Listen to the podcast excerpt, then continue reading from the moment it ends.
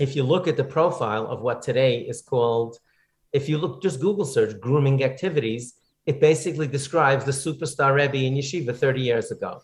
That's what I him. I said, I did this, those things also. I took kids out for Slurpees. I would go for walks with kids. I would never do it today. You know, right. I used to, I didn't hug the kids, but I would, you know, put an arm around them. Every single thing that, that you called grooming activities is what a great Rebbe was. I'm Scott Kahn, and this is the Orthodox Conundrum.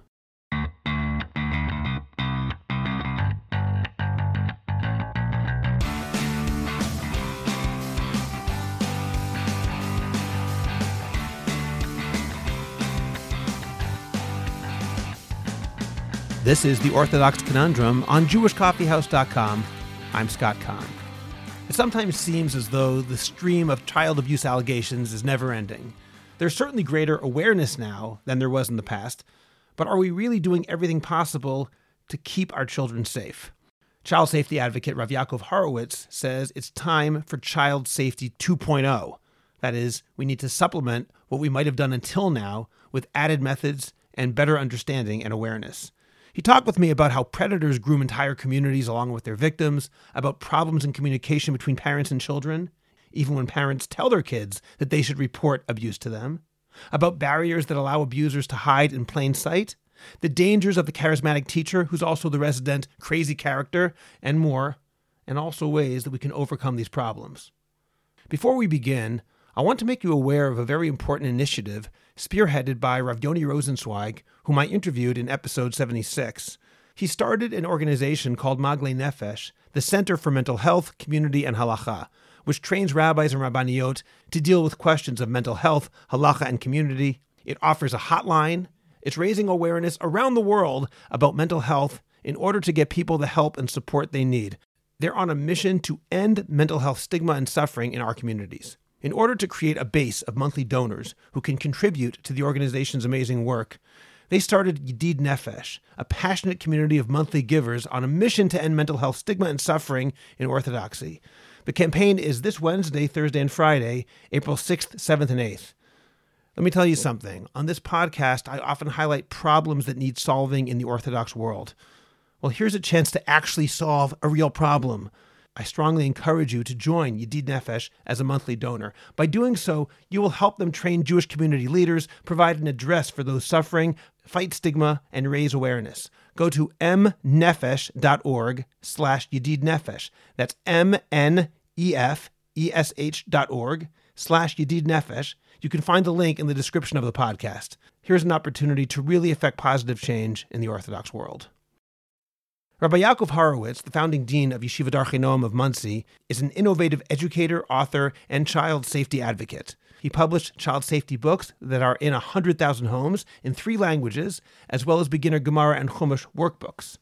Rabbi Horowitz conducts child abuse prevention and parenting workshops in Jewish communities around the world and received the prestigious 2008 Covenant Award in recognition of his contribution to Jewish education. Rabbi Yaakov Horowitz, my good friend, it's so nice to have you back again on the Orthodox Conundrum podcast. Oh, it's absolutely delightful. We had such a great time the last the last two times we were on. Absolutely. It's been too long. Rav Yaakov, I'm entering this podcast much more unprepared than I normally am for an interview. You told me you have a new Shita, Child Safety 2.0, a new way of looking at preventing child abuse and you want to add some of the elements that you said are currently missing from much child abuse prevention. So, how's that normally done? And then we can talk about what's changed. Okay, sure. Thank you, and thank you for the opportunity. I'm really looking forward to to jamming with you. um, I, I, wouldn't say missing child safety, what I call 1.0. You know that the children are getting, thank God, in schools and in communities and in preschools and from the doctors and from the parents. It's fulsome. It's it's it's a very it's really solid. It's good. It's research based. It has all the information that children need. You know, the lessons that that that you know, no, no secrets from parents, uh, good touching, bad touching. Your body belongs to you. Nobody has the right to make you feel uncomfortable. Come to your parents. That's absolutely perfect, appropriate, and really well done. It's it's, it's incredible to think that just 10 short years ago, this was considered a very radical thing to do, you know? So thankfully, that's become very mainstream. And You know, I believe that kids are much safer today as a result. In fact, if you look at most of the scandals, unfortunately, that come forward, it's all old things that have been going on for years. You know, you you don't you don't really find uh, situations that much that you hear that started in the last couple of years. Although, unfortunately, there are exceptions. that it doesn't come out for a long period of time. But the, the 2.0 thinking is that I think there are enhancements, okay, that that should be implemented, understood first, and then thought about and become part of this bigger package. When I grew up, everybody was using instant coffee. okay, no, no one ordered a skinny macchiato or whatever it is, right? So we have to up our game a little bit and, and understand that there are parts there. There are certain almost assumptions that are made. Uh, for example, that children communicate with parents one of right. the things is no, no secret service. If you have anything, tell me, right? It, that's what we're telling our children. Of course. How many teenagers really talk to their parents about things that are uncomfortable? You're saying the problem might be even communication in the first place. You're presupposing that there's communication going on. The lines exactly. might be closed, though. Exactly. Exactly. That one of the one of the high profile situations here in the states was uh, in one of the uh, the school handled it magnificently. There was a there was a an administrator in the school was was setting up uh, phony communication. You, you, you remember you heard about it? No, I haven't. He was a, a, a school administrator was was setting up uh, social media accounts pretending to be a, an Orthodox girl, and they would send pictures to some of the boys. He was targeting the boys in his school, and it was really a horrible situation. He was sending pictures, and then send me a picture back, and then gradually they would up the inappropriateness of the pictures. And sooner or later, the boys would get bugged out and they would say, oh, see you later. And they say, I'm going to post everything you sent me online. So the administrator would say that. The administrator would say that posing as the girl. Now, how did he get caught? The kid went to the parents. Now, I was thinking to myself, my God, wonderful parents. Could you imagine, Scott, that conversation? Just imagine, right. Scott, that conversation you know, mom, dad, I've been sending pictures. I've been Whoa. sending inappropriate pictures to a right, girl online. Sending... I need your help. That's not a conversation most kids would have with their parents. That's what I'm saying. And it was only they were caught because one of the kids was comfortable talking to their parents. So that's like just a huge area about child safety. That's it's almost assumed that now when you're speaking to four-year-old kids, it's easy. So that's part, you know, you teach little kids, but those kids aren't going to be kids forever. And even younger children are made to feel very uncomfortable when it happens. It's very strange to them. I, I, don't mean to be crude, but a lot of times, especially, they feel a sense of pleasure from this horrible situation and they're confused and it's very complicated. So that's one thing. My co host on another podcast, Intimate Judaism, Talli Rosenbaum, has talked about arousal, but undesired arousal. It's completely possible. Exactly right, exactly. So it's confusing to them. They feel so. So I mean, if you're listening, if you were if you were putting odds in Vegas that the the average twelve uh, year old kid is going to be comfortable talking to his or her parents about that, you know, you get pretty pretty steep odds on that. Mm-hmm. then there's the whole area of barriers to understand um, why people don't report. How does Walder get away with it to 25 years or whatever the, that was? And there are barriers that we have to believing stories like this there's there's the halo effect, which which we you know which we uh, we when we meet someone that we respect, we tend to give them the benefit of the doubt many times. There's the the just world hypothesis. It's called that people want to believe that the world is a just place. We don't want to believe that we live in a world where people can do horrible things like mm-hmm. this. Right. And and I, I saw Reb Scott some fascinating research a, a month or two ago that the just world hypothesis is more pronounced in communities of faith, all faiths. Really? Yeah, it makes sense. Well, it makes sense. You believe in a good world and a good God. Exactly. And you believe in what we call din v'dayan, right? That there's right. a judge and there's justice. So it, it's more it's more difficult for people of faith to believe that that this stuff goes on. Especially if the person doing it is supposed to be a faith leader. A person, a faith, a faith leader, right? Exactly. So when it, what I'm saying is when they teach child, child safety education, there are components of this that we should know to broaden our understanding of what's going on. I don't know if you know, I started producing and releasing a, an under a minute parenting clip every day. I've been doing it since June. So we're up to 250 already, Kanara. I love it. I mean, I did it to engage with millennials and generation Gen Z parents who aren't doing Facebook. so I opened an Instagram account and it was a very big life change for me to get into the world because you're laughing too much, Rob Scott. What's so I think funny? you should open up a TikTok account. That's what I really want to say. Yeah, not not yet, not yet. One at a time. you know, but I, I realized that the majority of children today are being raised by that demographic, and I didn't understand them, and they don't know who I am. I don't get them, and I said I, I got to get this. I studied a lot of research, and I said that this is something. If I want to stay in the game, then I need to engage with them what other things are there that we need to overcome aside from you said communication and barriers are there other problems that we haven't necessarily addressed in think, the past i think those are the biggest ones those are the biggest ones to understand the grooming process i didn't mention that okay that's that's uh, one of the huge ones to understand how these folks operate okay how do they operate what do they do what's the mo so as part of this Child Safety 2.0. I did some interviews this week, this last week and this week. I interviewed Shana Aaronson, I'm sure you know. Of course. A, to talk about situational awareness. All of these things were things I thought are necessary to think about.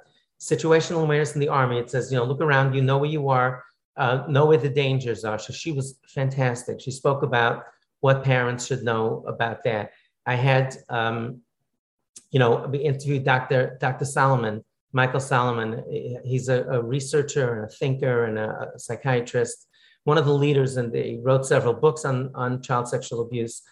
And, and I, you know, I, we talked about grooming process and how they work. And he, he taught, I mean, I learned things during the interview.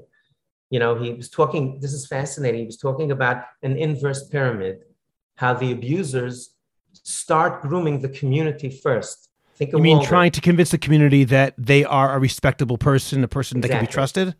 Right.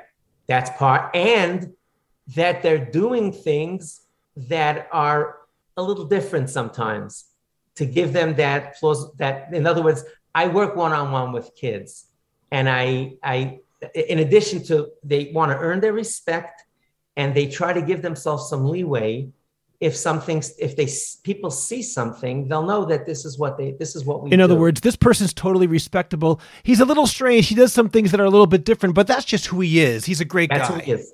And and by the way my number one re- recommendation for parents to read in terms of understanding the grooming process is malcolm gladwell's magnificent article in new yorker magazine it's called in plain view it's a 5500 word essay in new yorker magazine what that talks about is exactly the grooming process. And he was in, he analyzed Penn State. That's when he wrote the piece. Mm-hmm. With Joe and Paterno and that whole situation there. Paterno, Jerry Sandusky. Sandusky. How did Sandusky get away with it? And one of the things that he said is Sandusky acted goofy. He would uh, bullwhip, he would t- roll up like, like, a, like a teenager would do.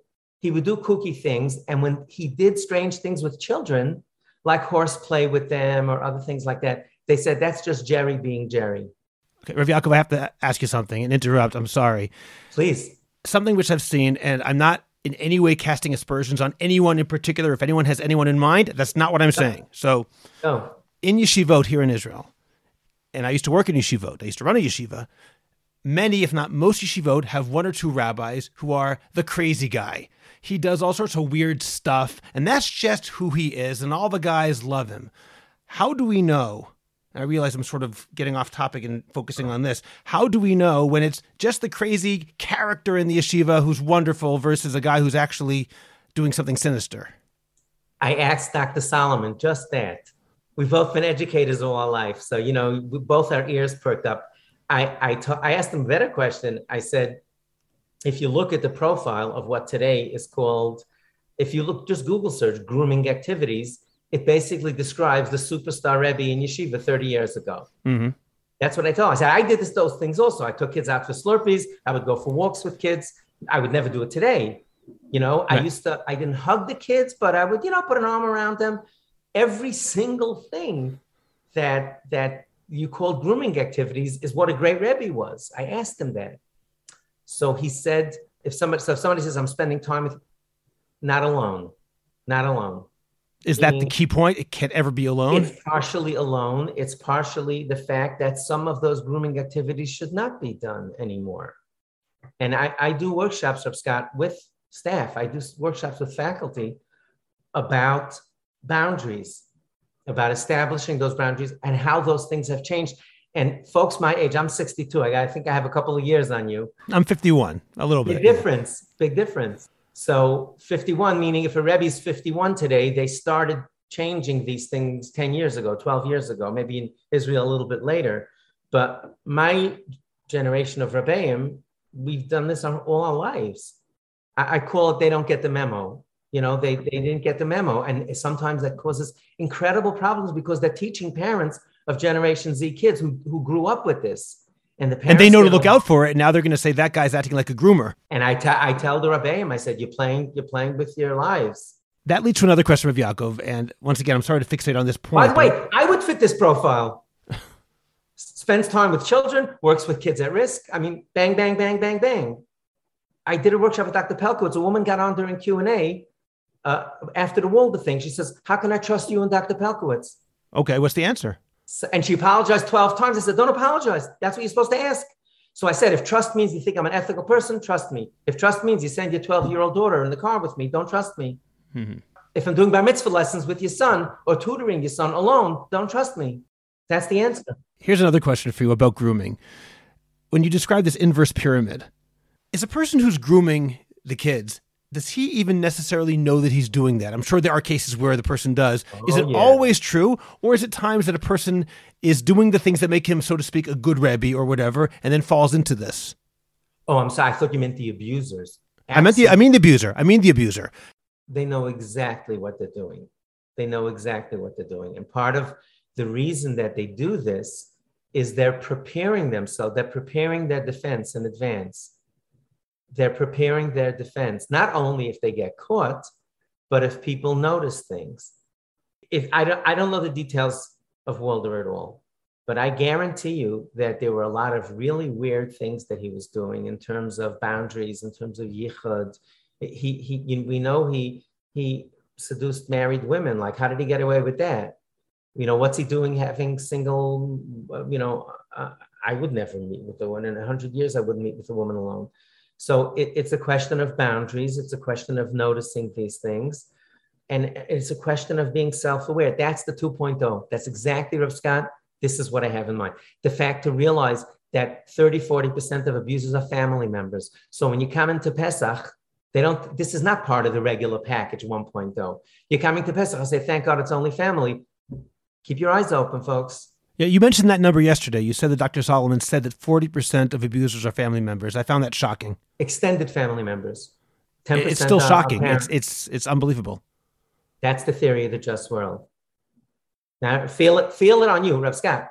Feel this, own it, right? You say, I don't want to believe that family members can do this. I don't want to believe that grandparents, God forbid, are, are assaulting their granddaughters.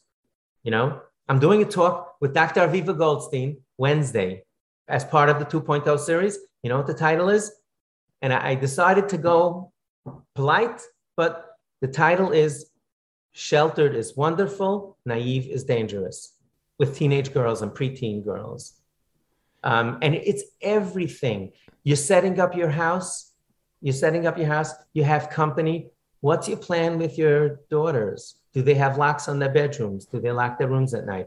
If you're building a new home or if you're moving to a place, do you have a place where the guests sleep in a, in a secluded area of the, of the, I know in Israel it's harder because the places are smaller and you have to decide whether you should have guests at home then, whether your, your sons should bring their friends over for Shabbos if you have grown girls at home and they don't have their own bathroom and their own area like that. I was a scholar in residence in Edison, New Jersey two weeks ago. I never go to a home if I don't have a private bathroom. I don't share a bathroom with anyone, anyone ever, ever, ever that was a mishigas, you know, a boundary that that my wife and I decided. We talk about it all the time because you know you get you get emotionally involved. You're trying to help people, and sometimes you don't realize you're putting yourself in a situation that you know it, it could get uncomfortable. So we have to think differently, right? You said it. You don't believe with the with the percentages. This is research. This isn't you know Yankee Horowitz just picking stuff out of his head. Dr. Salamon did research on this. I remember you told me a couple years ago when we first talked about this how I think you were saying with your own granddaughters, you say, if you don't like something I'm doing, if you don't want me to touch you, it's such a strange thing. Don't want to touch Zadie, but but that's how it works. You have to respect that. It's have give Zadie a kiss. No, it doesn't work like that. And you taught me that. Right, right. So I right. So I say it's not, that's not only touching. I give them rides. I give them horsey ride. I, make a fool out of myself. And Mr. Shambayu, you'll, you'll see, you make a, moron out of yourself like everybody else. I already do. So I read, I read the kids. book. look, I, I read the kids' bedtime stories, right? Always on top of the covers and always with space, you know, always, all the years. But even, even let's say, let's say I'm horse playing with the kids you know, I always say if, if you don't like, if any Zaidi does anything that you're not comfortable with, please tell me and I'll stop right away. And they've said lots of different things. Nothing. Uh, the first time a grandchild of mine told it to me was uh, I was reading the Three Little Pigs, and when my kids were young, I used to go huff and puff and I would blow on the kids, you know, right, and blow the hair around, you know. And I will never forget it. He was three years old. It was the night of Shavuos, and I, I before I went to shul, I wanted to read him a good night story. And I had read him the night before. And he said, Zaidi, don't, I don't like when you blow on my face. He told me I could say, I, I could tell you if I don't like it. Mm-hmm. And wow. I tell, so it's, it, yeah, so it's That's innocent, great. it's nothing. And what a fantastic message that I'm modeling for him that not only with other people, even me who loves you, I'm a grandfather, I'm part of your family. It's okay. Tell me something you don't like, and on a dime, I'll stop right away. You know, I have a similar story, but almost the flip side of it was my youngest daughter. Her name is Batsheva, and she's 12 now. And only a couple years ago, I realized that there was a problem in the way that we play. You know, again, horseplay, fooling around. Right, right. And if she, if let's say I'm tickling her or whatever it might be, she would often exactly. say to me, "No," and she would say "no" as a joke. I realized eventually. I said, "You know what, Batsheva, we have to change the way we're doing this. If you say no, I am going to stop." That's it. Even to this day, sometimes if we're and she'll say no, and she'll say, uh, "No, I, I meant." I said, "Batsheva, when you say No, no, you say that's no, it. It's it's that's over. it. We're done." Right. And it's almost the And- flip and- side of what you just said. And I, and I just started taking questions on Instagram. Like people write, send me a message under 100 words, and I respond in an under a minute clip. And someone said, "Did you go?" I go to my my my my daughter's complaining that my grandfather, my my father-in-law gives uh, sloppy kisses, you know, and she doesn't like it.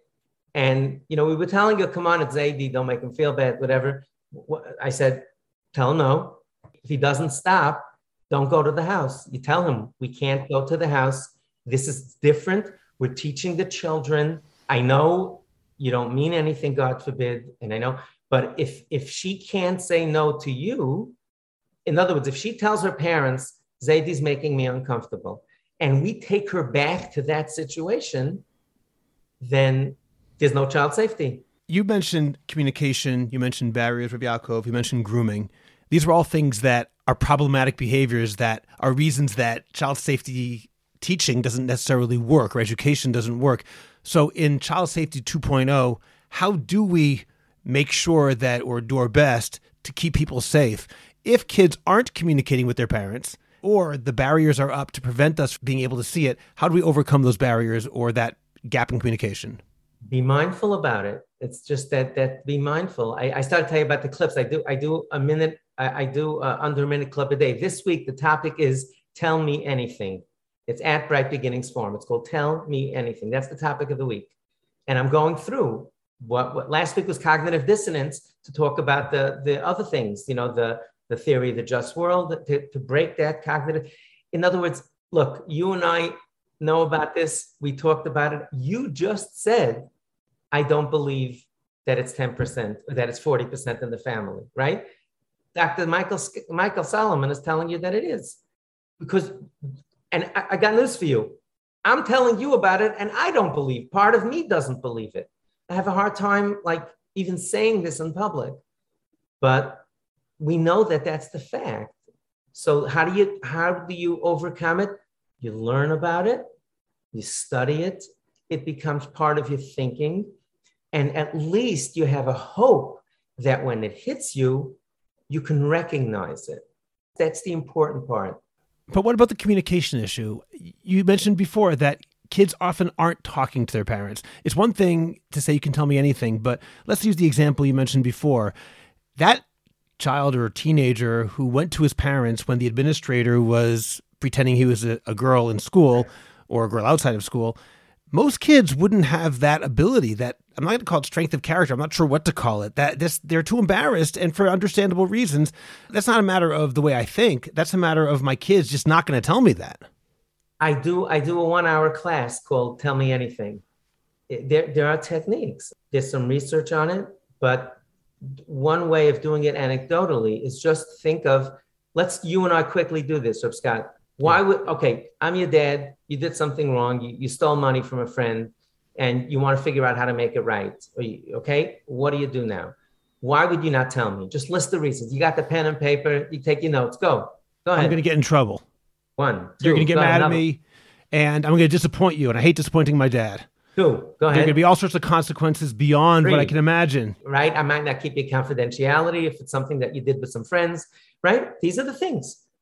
One at a time. That's the answer. You got to eliminate the barrier. It's as simple and as complicated as that. So that's what I do during the workshops. I tell the people, I, uh, um, I tell the folks, look, these are the barriers. Why don't you self-identify? Forget Yankee. You just what you did now, and then I'll say to yourself, okay, you want to get rid of the barriers? What did you tell me? Go ahead. You said that you don't want to be, you know, you don't, we don't want to get punished. You say, look, anything you tell me, I won't punish you for. We'll talk about, but I'm not going to do a, classical punishment. Yes, I'll be disappointed, but I love you and I want to be part of your life and I want to be a hands-on parent. And I'd be much more disappointed if you didn't tell me. That's what my wife and I told the kids. Okay. And just any other barrier that comes your way, just think about what, what it is how confidentiality, if you tell me and ask me not to tell anyone, if no one's life's in danger, I'll keep I'll keep it confidential. My wife and I actually, even when the kids were growing up, we told the kids, we just thought of it one day. We told the kids that they can tell one of us and ask that one not to tell the other. And and we, we, we told we gave them our word that we would keep that confidentiality, and we did, and they did tell us many, many, many times. In fact, it was unusual that they told us both. Hmm. So things that required a, a, strong stomach lining, they told me usually because of the work I, you know, I promise you, because they knew I don't scare easily. And most of the other stuff they told my wife because she spent incredible amounts of time with them. She's a great mother. So they told her. What you're saying now reminds me a bit of what you said about Purim, the idea of when kids go out, the no questions asked. If you are in trouble, you need a ride. I'm not going to ask any questions. I will come pick you up because the consequence of saying yes, I'm going to ask questions means they won't call you, and chas v'shalom, it could be in a drunk driving accident or who knows what. I know kids. I know kids who really uh, because they couldn't come home, they were afraid to come home. They they were they're drunk. They were sleeping on you know, and they they have six hours. Where are they going to go? Imagine Purim night. It's one in the morning or any night. Kid goes to Shalom Zachar, gets smashed. Who's he going to tell? Imagine what they do. Think about what they would do if they can't come home.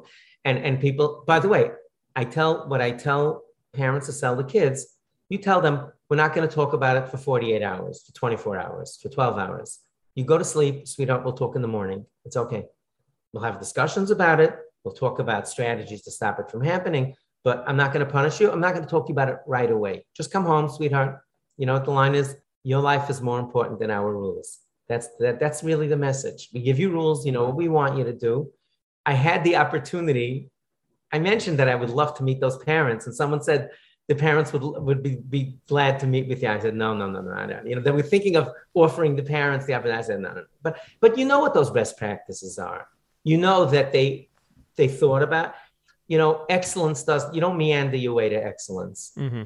You know, they thought. I'm sure that they thought about it, and they thought about those barriers, and they said, we want this type of relationship with our children, and we're going to do something about it this concept of 2.0, again, it's not that anything's missing in 1.0, but 1.0 is a basic, that's the ground level, that's the minimum.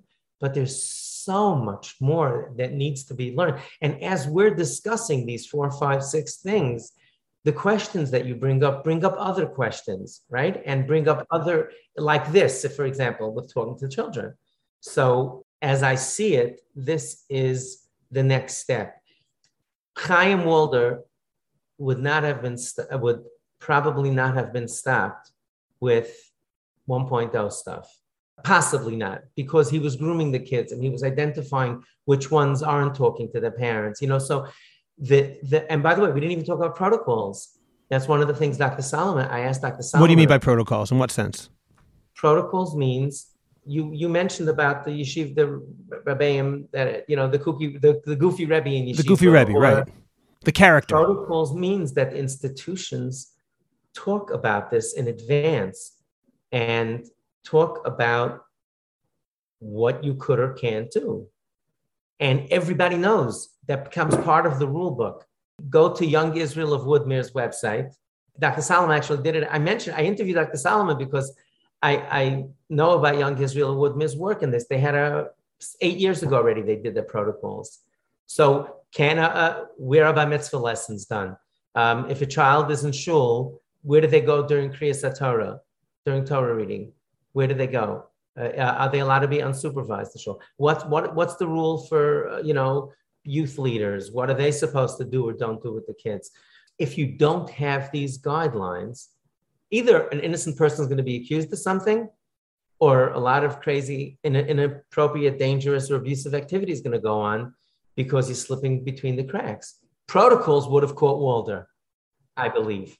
If Bnei Brak had protocols that women don't go see men, you know, in, in an office alone, and children don't go to, to, to therapists uh, alone, I believe I believe it will. He, he, would have had to stop or curtail or been caught.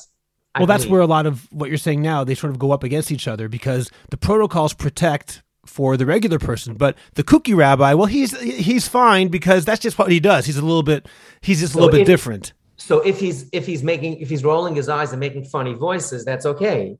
But if he's taking kids in his car out for Slurpees, then it's not okay. So it's not in the protocols. You can make roll, you could roll your eyes and make goofy jokes and mimic the Rosh Yeshiva's uh, you know, for, to, to get a laugh. But there was a very big scandal in Israel. Remember a few years ago, there was a, someone who owned, had four seminaries and he was, he, he sold the, got rid, you know, whatever. He was exposed. I spoke to some of the folks in the schools there. He was picking up girls one o'clock in the morning from seminary and taking them out for whatever, kotzefet or whatever it is. And I asked like, whoa, how, how did this happen? You know, people say oh, that's what he does. That's what he does, right? And look how effective he is. Look how he turns the kids around. That's what they say. I have a picture of Nehemiah Weberman. Remember that one? Yes, in, yes, of course. In Williamsburg, sitting on a bar, two bar stools, having an ice cream with a 16-year-old girl. Nehemiah Weberman. Imagine if Yanki Horowitz did that. Imagine if I waltzed, waltzed into Williamsburg and I sat down with Hasidic, a local girl but he was the dream worker. I mean, you look, you know, Reb Scott, when you take this body of knowledge, this 2.0 body of knowledge, and you analyze all the high profile cases, it's check, check, check, check, check, check, check. Yeah, no, I see that. I mean, what also bothers me is, and I admit this goes beyond simple matters of child abuse in the most overt sense, but you said something before. He's the dream worker, he's the miracle worker there are teachers that even if it's not a matter of abuse, and maybe I'm getting off topic here, but even when it's not a matter of abuse, there are teachers who do strange things, and some people get hurt. It may not be sexual abuse, but they get hurt emotionally. Right. And people say, yeah, but look at all the good that his method has done for other people. And viscerally, I say that can't be. You can't sacrifice one kid's emotional well being for the 99 kids you're Makarev. I just can't accept that, even though I hear right. that all the time. Right. right whether you talk to them about how they're a virus and they're going to burn in hell for this or you know mm-hmm. other things like that, that but I, I, assume that's what you're talking about yes things like that and and right. and the like or or replacing parents teaching children that you know this whole mindset that you go off to yeshiva and um, i always tell parents be very aware very wary of teachers who try to drive a wedge between you and the, and the, and the, and the children i always tell my students, you talk to your parents, come back, we'll talk to you. Did you speak to your parents about this? I, I never gave high school advice unless parents looked at three schools themselves. That was the rule. Because mm-hmm. I told them, this is your, I, you know, I promise you, I used to say this in public. I said, no one says Kaddish for the Manal. promise you, I promise you, I used to say this in public. I would tell the, I would tell the parents, look, your kids, you're used to me that I work with you and I don't do end runs about you. Be wary in the future. Don't send your children to places where the the head becomes replaces you know, the parents in the kids' lives. Yeah, yeah. Right. If you see that, run for the hills. I told I used to tell them that, you know. Mm-hmm. So it's all look, Reb Scott. If we don't change our practice, we're going to keep having these tragedies. I'm agreeing with you completely. I obviously I'm on the same page. I just you mentioned before the rabbis or the administrators who haven't gotten the memo. And part of the problem is not just that they haven't gotten the memo; it's that so the memo parents, wasn't sent. The mem- first of all, the memo wasn't sent, and also, let's say you're one of these administrators who does miracle work. He's a dream worker for ninety percent of the kids. So that means that ninety percent of the parents are saying this guy's a miracle worker, and it just moves in a cycle. It doesn't change. It's a catch twenty two. Right. You can't get out of it. Right. So look, I, I, we have to be more sophisticated. What I'm doing next, I'm, I'm doing a talk my talk, I, I'm interviewing them on different talks. Um, my talk is called Abuse Rates Are Not the Same in All Communities. How Safe is Yours? And I know I'm going to get a lot of heat. You know what I'm doing, Reb Scott? I'm making a form for parents, a self analysis of your, how safe your community is. And I'm putting it all out there so that parents can have the information the way I see it. Look, it's subjective. It's Yanki Horowitz wrote it, but it'll. I think it'll ring true to people, and some. I think some communities will do very well, and some won't. And uh, I, am sure I'm going to get a lot of pushback. I don't care. I really don't care. I, at this stage in my life, I, I work with everybody. You know, I'm not rude to anyone. I'm a collaborative person. But at this stage in my life, I'm much more concerned about things I don't say that I should. Maybe that's why you moved to Deerfield Beach to get out of Dodge. You, do you know in 2007, in 2007, I was very, very concerned that parents were sending kids to Israel that weren't ready to go. You mean after high school? Or during high school, like for kids who were really out of control. In other words, till the late 90s, there were no, the people who went to Eretz Yisrael were steiging. There were no schools for at risk kids in Israel. Then there was a lot of talk about at-risk kids. They started opening more programs, and and everybody knew someone who went to Israel on drugs and came back with a tzitzis out. So when parents had, stuff, he might still be on drugs, but tzitzis are out. so, touche. A few of us in the field, we, we talked to each other and we started. I said, "Look, let's talk about it." We spoke about it. We wrote. I wrote articles. So please don't send you because zero. It, it was absolutely totally ineffective. I, I was a total loser. I did not do my job. I wasn't able, I wasn't able, I was not successful in convincing anyone because parents were under stress and they saw it. So Horowitz says, no, eh, he's a worry wart. He thinks, so, you know. So after thinking about it a long time, I, I made a chart. I made a, a, a self-assessment sheet. And, and I, I said, my son is 16, 17, 18, 19, 20. So the first one was five points. The last one was zero points. It was a risk assessment. Mm-hmm, okay. My son, my son uh, is is not learning at all. You know, he's a very poor learner, all the way at the bottom to a great learner. My son rejects authority. You know, uh, he's okay with authority, but he doesn't like it. Average. I, I probably ten things I put down there. Um, learning disabilities. Do they? My son has hobbies is better than if he doesn't have hobbies. If he has vices, there were 10 things, and I said, You add this up yourself. Leave me out of this. I'm giving you what I, the way I would assess this. I, I cannot tell you how effective it was. Much more effective than dozens of things I ever wrote about the subject. It's not about someone telling them what to do. It's when they can tell themselves and see themselves and assess it themselves. That's when the effectiveness and, kicks I'm doing the exact same thing for child safety. Does your child's school have protocols? Do abusers, are abusers reported to the authorities? Do abusers get professional help? Are victims comfortable coming forward? You know, stuff like that. And, and I'm going to list overall factors. Do children go to the mikveh unattended? Um, are kids hitchhiking? You know, I, I know in Israel it's a bit. In Israel's thing, a little bit different, right? In Monsey, they're hitchhiking all the time. And, and I've been screaming at the top of my lungs for 15 years about it in, in if you go to a, an average community that doesn't do this, if a, an adult pulls over to the curb and a, a, kid gets into the car, they immediately call the police. Right? If you see a kid on the corner, just you go, you go driving in uh, Wichita, Kansas, and there's a kid hanging on the corner, and an adult pulls over, and the kid goes in. Immediately, they call the police. They put on an Amber Alert. In Monsey, nobody does anything because that's what they do. And I went to the police chief. I said, Why aren't you charging the people? He says, Your rabbis will kill me. He didn't say this. I heard this from a, a police chief in a different municipality. I asked him a question. He says, Look, we can't love your kids more than you do. I promise you. We can't love your kids more than you do. That's an indictment.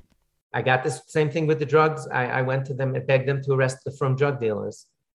A, a guy in, in Brooklyn told it to me. He said, we said, we pick up the guys, and I started writing about it in 1998. I went to the Moetzes Gedolei authority. They told me that they're right from, we have to report them to the police. I went to the police after. I said, why aren't you picking up the kids? He said, Rabbi, we pick up the kids. Before we get to the precinct, one of your rabbis is calling us and saying he's the son of so and so. Please let him out. So he said, "Come on, you got to want this. We're here to police what you want. What you want. What you want. We can't do more than we." He said, "We can't love the kids more than you do." That's terrible. So I'm writing Mamalosh very politely. This is a very big step for me, Scott. I thought about Reb Scott. I thought about this a very long time. I've been wanting to do this for about 10 years to give let the parents know what I feel, how I feel. And and they could ignore me. They could say Horowitz is whatever but I feel an responsibility to get it. I'm actually putting together an Excel spreadsheet that I can send it to parents so they can make. I'm ha- I'm not good at this. I'm getting somebody to do it now. So you can assign points for it, and it adds. So it adds up to hundred, and you can see where where your community is doing. I'm telling you again, I'm not. It's not going to make me popular in certain places, but I don't care. Rabbi Yaakov, I have two more questions before we go. The first one is something you told me yesterday. You mentioned in a WhatsApp voice note that Pesach is a very high risk time. That's your quote, a very high risk time.